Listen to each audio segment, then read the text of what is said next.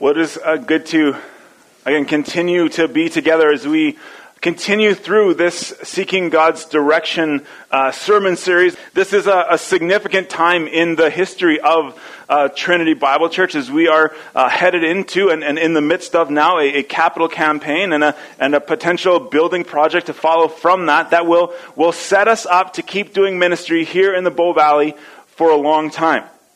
And the exciting part of this project is that it's, it's reminding us that, that we as a church, we can make all the plans we want, but instead what we want to do is really lean in and ask God to lead us through this season. We don't want to run ahead of what He has for us, nor do we want to lag behind what He's calling us to go into and step into. And so we are trusting that, that as we, as we read His Word, as we pray together, as we listen, He will guide us into this next season of ministry as the church. And so two weekends ago, two Sundays ago, we launched the, the capital campaign portion of the Seeking God's Direction project. And you can see the, the posters on the back that describe the project well. There's a, there's a booklet and a pledge card at the table at the back as well, and I'll direct you there. But also you can head to our website, trinitycanmore.com slash SGD, like Seeking God's Direction, and there's all sorts of information there as well. But the foundation of the whole project, the foundation of this whole thing isn't the, the design, which looks really good, and it's going to be distracting now that I can see it on the back wall there a little bit. It's not the building, it's not the, the dreams of what might be in that building and, and what might come from this. The foundation of the whole campaign is that is the foundation of everything we do. And that is the mission God has given each one of us as followers and us as a collective to be disciples who make disciples that make disciples. We've said at Trinity that our mission is, the, the reason why we exist is to see people transformed into fully devoted followers of Jesus Christ. That's what we're all about. And so a building helps us do that. It's a, it's a tool in the process of getting there. It's a, it's a home base for us to work out of. It's a place for us to gather on weekends, yes, but also a place to, to be able to gather during the week. Uh, it's a place where we can have our, our groups meet. We can, we can uh, host uh, other groups as well. Right from the beginning of the whole project, we said, how can we leverage this piece of property, the building we have on it, to, to serve the town as well? And we're continuing to work on that. We're, we're making some great, I think, great connections with the town to see how can we do that as well. You'll see on the design piece at the back and in the, the booklet that there are some spaces marked that, that could be a daycare. Uh, and if, if Canmore's home, you know how, how hard it is to find daycare spots. And so if we can somehow uh, serve the town by creating some spaces for that, that would be amazing. But also as, as meeting places and, and gathering places during the week. The point of all of it, though, is that we want to see people transformed into fully devoted followers of Jesus. And so last week we, we talked about, the last couple weeks we've talked about our mission and our vision. And we keyed in on the verses last week of the, of the great commandment. The call to love the Lord your God with all your heart and soul and mind and strength and, and love your neighbor as yourself. We talked about uh, Jesus as the light of the world, and we talked about the, the vision of light bursting out the windows and blowing off the roof of this building. The vision of the lighthouse, uh, of, of us as a, as a this building and us as a congregation being a, a lighthouse in the valley. And we use sort of those images, those, those visions as, as a way to describe where we're headed. And that's why we started with that Rend Collective song this morning. Because we want to see the Bow Valley drenched in the light of Jesus, the glory of Jesus. And last week we also challenged one another to, to own the vision. That this, this mission we have to see people transformed, this, this vision of the light drenching the valley isn't just something that a few of us do and the rest of us watch, but it's, it's, there's a place for everyone. Every single one of us can step into a, being a light bringer here in the valley. During this time, we're also asking everyone that calls Trinity home to consider uh, what role God is calling you to play in this whole project.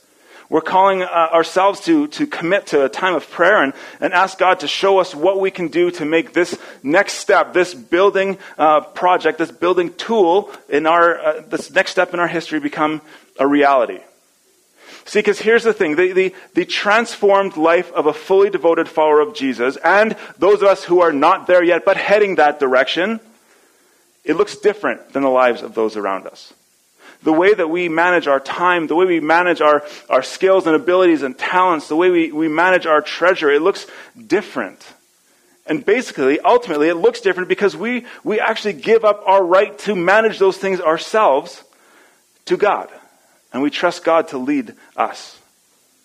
And so, in a season like this, we're going to spend a few weeks uh, seeing what the Bible has to say about, about stewardship and generosity and how we manage our time and talent and treasure because that has a massive input and impact on our transformation. One of the, the pastors that has impacted my life and ministry over the years from afar has been Craig Groeschel. Uh, he just released a book this last week called Dangerous Prayers, and uh, that may sound familiar because that was one of the first sermon series I preached here some two and a half years ago or so. But I was listening to him on a, a, leadership podcast this week when he said this, specifically talking about our prayer lives, but I think it applies to us getting on mission as well. He says this If we are praying safe prayers, like the examples he gave were, you know, bless this food, keep me safe as I drive to school, and, and, and, and. If we are praying safe prayers, we are probably going to be relatively faithless. If we're praying some more dangerous prayers, they're going to push us out of our comfort zone and when we look at following Jesus, it's not to be a life of, uh, it is to be a life of self denial, self sacrifice, and obedience, not comfort, not more for me, me, me. He says that kind of preaches well in our Western churches, that, that comfortable talking about me. But Scripture often says something pretty different. He says, so in, in his book and in his ministry, he says, what I'm trying to do is to help people engage in an intimate, real, maybe even faith filled, dangerous prayer journey with God.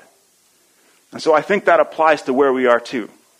We can, we can pray safe prayers, and those are easy and don't require a whole lot of faith to do all the time. But in this next season, what if, what if we ask God, okay, God, what are you up to? What do you want me to give up? Where are you leading us? What changes, what transformations in my life do I need to make? And so this is my hope for the next few weeks and for this campaign season and going into the future as well here at Trinity. We've set some uh, ambitious goals as a church, but we realize that absolutely God can make all of these happen and more, more than all we ask or imagine. But we as a church are going to have to learn to, to lean in, to step out in faith, and to trust God in the journey. Uh, through this season as well, I've been chatting with a, a mentor and friend, and he sent me this. He said, One of the greatest lessons that we can learn as human beings is the truth that our lives are not our own and that we don't fully possess anything, and that everything we have comes from God, the giver of all true gifts. He says, remember Psalm 24 1 that reminds us that the earth is the Lord's and all it contains, the world and all who dwell in it. That we, we belong to God and everything we have comes from Him. And this is true whether we follow Jesus or not. It's the difference, and the difference, he says, between someone who follows Christ and someone who doesn't is that those who follow Christ have acknowledged this truth and have surrendered everything to God. And he says it's amazing what God can do through someone who has given everything to him. And it's amazing what can happen through someone who is willing to do whatever God says to go do. And it's amazing what takes place when someone puts everything they are and everything they have at God's disposal to be used for the purposes of His kingdom. That's kind of the direction we're headed for the next few weeks here. And so this morning I want to begin uh, talking about sort of generosity and stewardship and, and these things we've sort of introed with by putting our focus on God as the ultimate giver. And so let me start uh, a few minutes in, but let me start with a question. What comes to mind when I say the word generosity or generous? Feel free to help me. What comes to mind? Unselfish giving. Unselfish giving. Okay. Anyone else? That was a really good answer. Sorry? Bountiful. Bountiful? Wow. Life? You guys are way deeper and way better than me. My note said money. That's, that's what comes to mind. If I'm perfectly honest, if someone comes to me and says, Sean, I'd love to talk to you about generosity, I'm pretty sure there's an ask coming. Right? That's so, wow, good. Thank you. You guys are further along your journey than I am. As we start to dig into this, this idea, though, I want to shift the narrative maybe to where some of you already are, it seems, and, and show two truths today. First, uh, generosity is way bigger than just our finances. Money and, and giving and finances are, a, are an important part of that, of course, but generosity goes beyond that as well. And second, uh, generosity never starts with ourselves. It always starts, uh, it never starts with what we do or what we give or, or how we do anything, but it always starts with God and has everything to do with God. And so if there's only one thing you hear this morning, let it be this. The source of all generosity is our generous God. We can be generous because He is generous. And all of our generosity is made possible by a loving God. And you've, you've maybe heard me use language like that before, saying, you know, our, our God is a generous God. And so uh, often when we're praying for the offering, I'll say something like, you know, we give because God has given us first, and we want to reflect that. But maybe you've wondered, uh, question number one for this morning, how can we say God is generous? Which is a great question. And so let me suggest there are, there are at least four proofs that God is generous, and we're going to look at them this morning. The first one, proof number one, that we serve a generous God, is creation. Francis, you do a great job of opening the windows every morning when you come in here, and they remind us that God is generous with us. Because, I mean, come on, look out the windows. All we have to do is look out the windows and we see this, this, this picture of this beautiful world that God has created. This beautiful uh, place that we live in, that we can, you know, we can drive an hour in any, any direction, well, except maybe an hour east, it's let, or what, east. It's less beautiful that way, I suppose. Thank you, Mark. But we, we see this, this, some of the most beautiful landscapes on the planet are right here around us. And I would suggest that, that creation itself shows us that our God is a generous God. A couple of quotes. George Washington Carver said this of creation I love to think of nature as an unlimited broadcasting station through which God speaks to us every hour if we will only tune in. Uh, in Psalm 19, where we started, King David describes God's generosity uh, through nature like this. He says, The heavens proclaim the glory of God, the skies display his craftsmanship. Day after day they continue to speak. Night after night they make him known. They speak without a sound or word. Their voice is never heard, yet their message has gone throughout the earth, and their, world, their words to all the world. Louis Pasteur said, The more I study nature, the more I am amazed at the Creator. Uh, Stephen Hawking said uh, the odds against a universe like ours emerging out of something like the Big Bang are enormous. I think there are clearly religious implications whenever you start to discuss the origins of the universe. And Freeman Dyson said, The more I examine the universe and the details of its architecture, the more evidence I find that the universe, in some sense, must have known we were coming. It's amazing, this place we live this universe we are a part of. is just so incredibly fine tuned. Our planet itself is, is located just the right distance from the sun so that we don't freeze or burn up. There's uh, often, maybe not so much this morning, lots of flowing water. There's favorable patterns of climate. There's soil that allows things to grow. Our atmosphere is the perfect blend of gases so that we can breathe.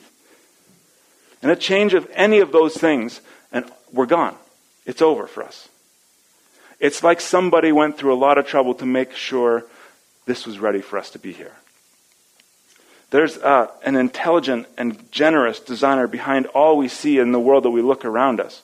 Whether you go south to Waterton or west to uh, Castle Mountain or to the Kananaskis Lakes or Yoho or Banff or anywhere, our blue skies, when they come out, and our, our lightning and hailstorms, they don't just happen by accident.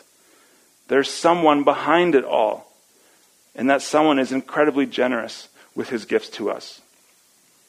And the Bible tells us in, right at the beginning that somebody looked around when he was done creating this universe and he said, This is good. This is very good.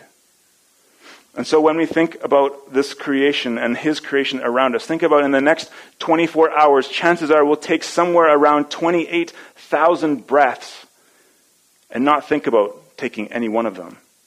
This is, this is a gift from God. He is generous, and creation proves it.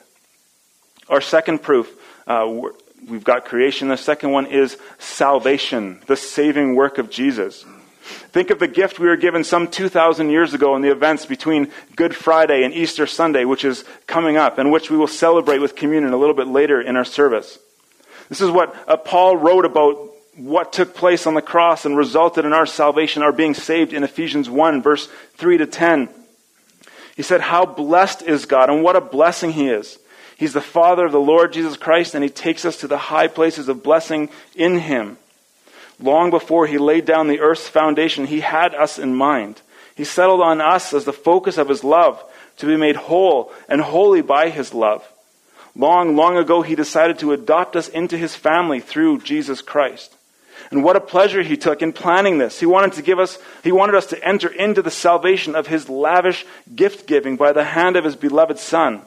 Because his sacrifice, his blood poured on the altar of the cross, we are free people, free of penalties and punishments chalked up by all our misdeeds. And not just barely free either, abundantly free.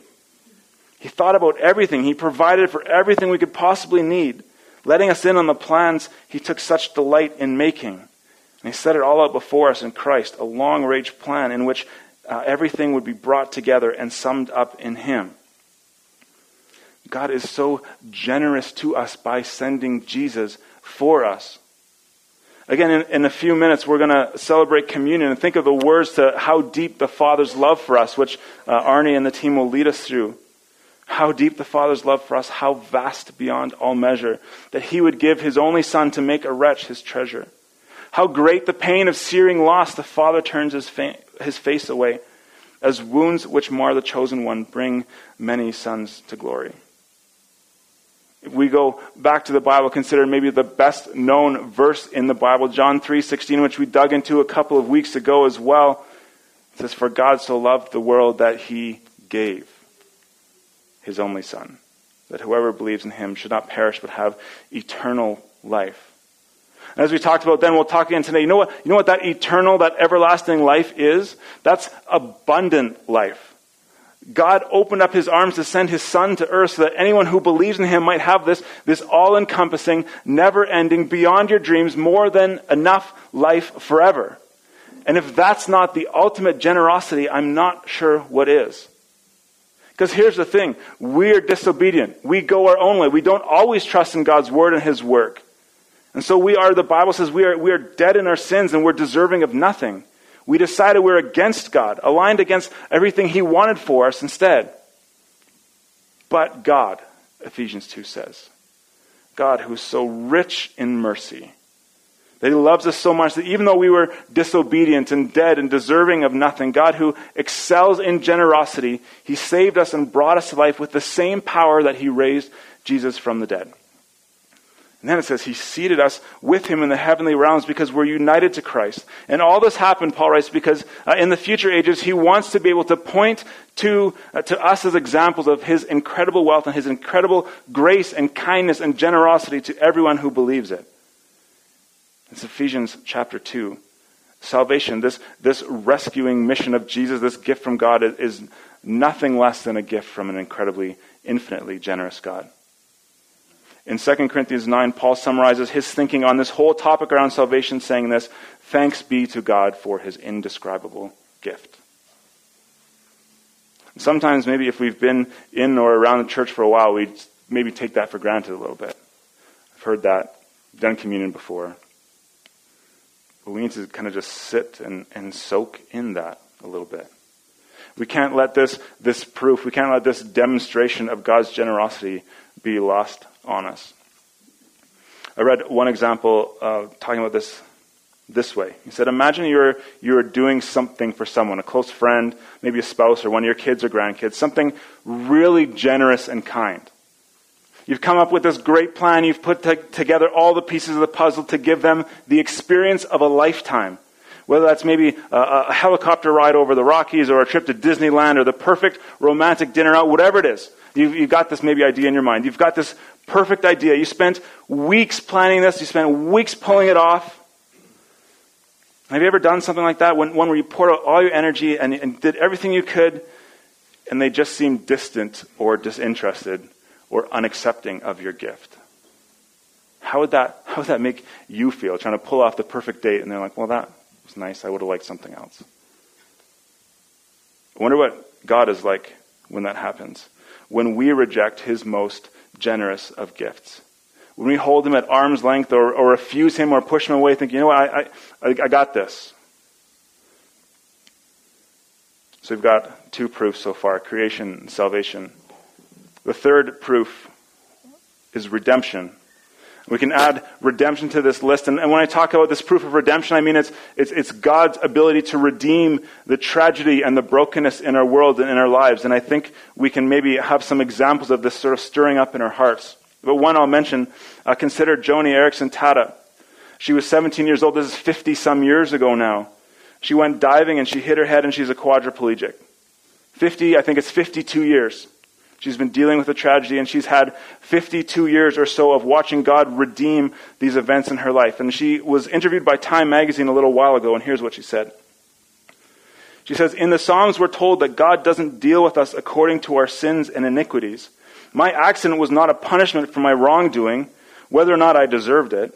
Only God knows why I'm paralyzed. Maybe He knew I'd ultimately be happier serving Him. If I were still on my feet, it's hard to say how things would have gone. I probably would have drifted through life, through marriage, maybe even divorce, dissatisfied and delusioned. But when I was in high school, I reacted to life selfishly and never built on any long lasting values, and almost always at the expense of others. And a teenage girl asked her in the interview, But are you happy? And she responded, I am. I wouldn't change my life for anything. I feel privileged. God doesn't give special attention to everyone to, and, and intervene that way in their lives. He allows most to go right on on their ways. He doesn't interfere, even though he knows they are ultimately destroying their own lives or health or happiness, and it must grieve him terribly. But I'm really thankful he did something to get my attention and change me. And you know, she says, you don't have to get a broken neck to be drawn to God. And then she wraps up with this and says, God wants to use our lives as blackboards upon which he chalks marvelous lessons about himself. What a, a tremendous perspective she has. Now, we have all experienced or are in the midst of tragedy. And we don't always know why or what or how God is, is up to in those moments. But there's so many other places in the Bible we can cling to. One is 2 Corinthians 1 4, where we read that, that He comforts us in our troubles so that we can comfort others. Uh, Matt Chandler, who's a pastor down in the States, went through brain cancer somewhat recently, and he says, You know what? God works in the mess. And the Bible has an uncanny ability to teach the realities of the gospel through the messiness of life. Again, we've all been impacted and shaped and have experienced tragedy. But it's amazing how, how time after time we can see examples of people shaped and transformed by God redeeming that tragedy. And as He does that, it is a clear and compelling demonstration that He is generous with us. That our tragedy is not the end, but He's at work. So we've got creation, salvation, redemption, the last one we're going to spend just a, a short time on is invention or uh, even kind of creation again, our, but instead our ability to create. Again, uh, we won't spend a whole lot of time here, but remember that the, the innate ability each one of us has to be creative. And, and us as a human race, created in the image of God, we have this, uh, this thing inside of us that wants to make something. And I would suggest it's a sign of God's generosity as well. Uh, every few weeks, I have the opportunity to lead the, the chapel service over at the long term care lodge in the hospital there. And, and some of those participants, they have been around a little while. And just think about all they've seen. Think about how the world has changed in the last 80 or 90 or 100 years. Cars, electricity, fridges and freezers, stoves, microwaves, toilets, running water, furnaces. Not to mention the last 10 or 20 years where we've got electronics and computers and cell phones and GPS. All, all these amazing things have been created by minds God has given us. So one writer said, Who gave each of these inventors their ability even to think? Endowed in each of us is uh, the ability to discern and rationalize and create and detect need. Logic and creativity come from the hand of a loving God who is extravagantly generous with his creation. And whether that person gives a single nod of credit in the direction of the God who made them, the very ability to dream and plan and design is a God given ability. George Washington Carver, who invented hundreds of great things, including peanut butter, cosmetics, breakfast cereal, shoe polish, plywood, and the dye used in crayons, humbly attributed to his creator his ability to create. He would often say, The Lord has guided me in these things. And so, as we are uh, heading towards a close, as we're about to wrap up, and when you hop in your car on the way home, take a minute to look around and consider all the things that, that humanity has created, and think of them as a reminder that we serve a incredibly generous, loving God. Our four proofs creation, salvation, redemption, and invention. Well, as we're about to head to the communion table in just a minute, let me maybe ask the second question that comes out of these proofs. What does this mean for us? So what? Great. That's excellent, Sean. Now what? Let me suggest that there are three things that these questions point to for us. The first, again, is that the source of all generosity is our generous God. We can be generous because he is generous. James 1:17, James writes, "Whatever is good and perfect is a gift coming down to us from God our Father." Romans 11:36 Whoever is given to God, God should should God repay him? For from him and through him and all and to him are all things. To him be the glory forever. Amen. In Acts 17:28 in him we live and move and have our being. The clear message that we want to communicate through uh, this morning, through this series, is this that we can be generous because God is generous. We can give away anything because He gave His most precious of possessions away. We need this to be clear from the get go. Every generous act we have, every generous act we perform or engage in, is also the generosity of our generous God. The second thing is, let me suggest that, that our best life, the, the abundant life, the blessed life, is experienced by those who live a generous life. Because these proofs suggest that, that our best life is experienced by, by those who are generous. Because God is generous, we too can be generous because He supplies us the ability to do so. And so when we live generous lives, as our, our living for the ends God has set for us and for our children, when we, when we head that direction, when we hear God's voice and we obey, when we love the Lord our God with our whole heart, soul, mind, and strength, and love our neighbors as ourselves, we experienced that abundant life right here, that blessed life right now. And so this is why God continues to invite us to live a more generous life to hold our things in this world loosely and be ready to give them away. Because he knows that by living generously, we will experience that abundant life. The last thing, the third thing is to, to experiment, therefore, with generosity. Test God in this. There's a passage in Malachi chapter 3 where, where the prophet's challenging the people to, to come back to God and reset the things around, their, reorder their lives back to uh, around the temple and, and, and worshiping their God. And God says, listen, uh, test me in this. Bring the tithe. And I'll show you that your, he says, your storehouses will be full, the, the drought will end. He doesn't say, I'll give you everything you ever wanted, but he says, if you are committed to me, I am committed to you. The blessing will be there. So the, the challenge is for us to strive to be more generous because He is so generous. As we wrestle with this over the next few weeks, we're going to see that, that being generous is a big part of what it means to follow Jesus as well. And so as we experiment with generosity, start praying simple prayers like, hey, where, where am I being generous? And where am I not? Where can I grow in this attitude of generosity? What's God calling me uh, where is God calling me to be more generous? And what does it mean to be more generous with our time and talent and treasure? And how does that help me know Jesus better? What can that mean? What will that mean for my life? Let me pray, and then we'll head to the communion table. God, thank you that you are the ultimate giver. Thank you that you are so generous with us. Thank you that you, you gave us this world that we live in this amazingly beautiful, fine tuned, uh, photogenic, just stunning world, maybe especially here that we get to live in. Thank you, uh, even more than that, that you loved the world so much that you gave Jesus. That for all the ways that we turn and go our own ways and we hold you at arm length and we think maybe you're holding out on us, so I'm going to go my own way and try these things, you still continue to pursue us and you, you sent Jesus. Thank you that uh, the, the pain and brokenness and tragedy in this world isn't the end of the story, but you have a way of redeeming those things for your purposes, for your good, to make yourself known even.